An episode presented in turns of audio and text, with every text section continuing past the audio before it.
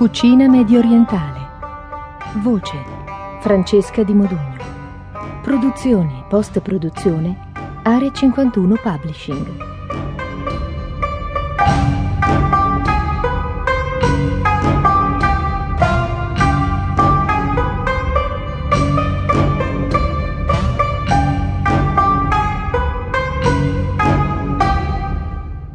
Con la relativamente recente globalizzazione che ha coinvolto ogni ambito della società e della cultura, la conoscenza e l'apprezzamento di gastronomie etniche sono diventati una delle attività di maggiore interesse per gli appassionati di cucina.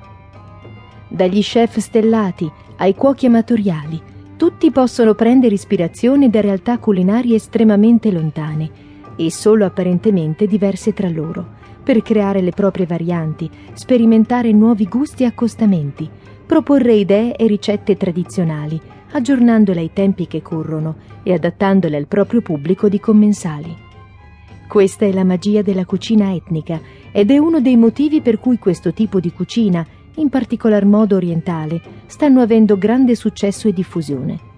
Ma questa globalizzazione culinaria, se vogliamo chiamarla così, ha portato sulle nostre tavole anche realtà meno conosciute, come le varie e coloratissime cucine africane, la cucina scandinava con le sue ormai onnipresenti polpette, la cucina inglese, tedesca, francese e anche medio orientale, in tutte le sue sfaccettature. Chi più ne ha, più ne metta. La colorata e profumata cucina medio orientale non ha una storia molto lunga nel nostro paese, ma recentemente, anche grazie alla reperibilità di prodotti sempre più esotici, si sta diffondendo anche e soprattutto fra i giovani, che hanno più coraggio di sperimentare gusti e sapori che i nostri nonni forse non apprezzerebbero. Gli anni avanzano, il mondo cambia e con il mondo anche le persone e i loro palati. Nell'America del Nord, soprattutto negli Stati Uniti, la cucina mediorientale divenne popolare negli anni 90 con la cosiddetta dieta mediterranea, che sembrava potesse spodestare la grassa e poco sana cucina di cui gli americani vivevano. Per quanti benefici questa cucina etnica sia riuscita a portare, purtroppo ancora oggi una sana nutrizione negli Stati Uniti d'America è prerogativa di pochi. La cucina mediorientale è la cucina di diversi paesi e popoli del Medio Oriente.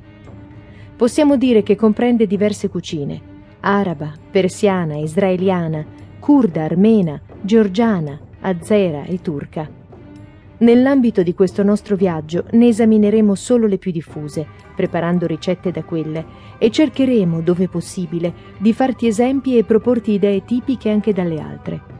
Alcuni ingredienti comunemente usati includono le olive e l'olio d'oliva, le focacce, il miele e i semi di sesamo, i datteri, i ceci, la menta e prezzemolo, che sono alcuni tra i meravigliosi tesori del clima mediterraneo. Alcuni piatti popolari includono il kebab, i dolma e il shawarma, simile al kebab.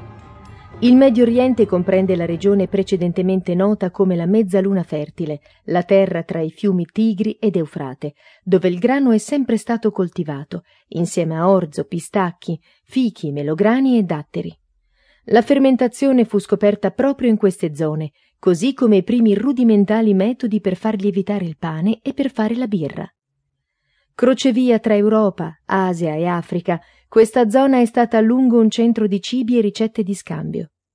Durante l'impero persiano, circa 500-300 anni prima di Cristo, si posero le basi per la moderna cucina mediorientale, quando il riso, il pollame e frutti vari furono incorporati nelle diete locali. Fichi, datteri e noci furono portati dai guerrieri arabi nelle terre conquistate e le spezie si possono ricondurre all'Oriente curcuma, comino, aglio e altre spezie dall'India, chiodi di garofano, pepe e pimento delle isole delle spezie, ocra dall'Africa e pomodori provenienti dal Nuovo Mondo, grazie ai mori della Spagna. Anche la religione, come capita spesso, ha influenzato la cucina mediorientale. Né gli ebrei né i musulmani mangiano carne di maiale, rendendo la carne di agnello una risorsa primaria. Dal momento che il Corano vieta il consumo di alcol, la regione non è certo nota per il suo vino, se non in Libano, melting pot di religioni.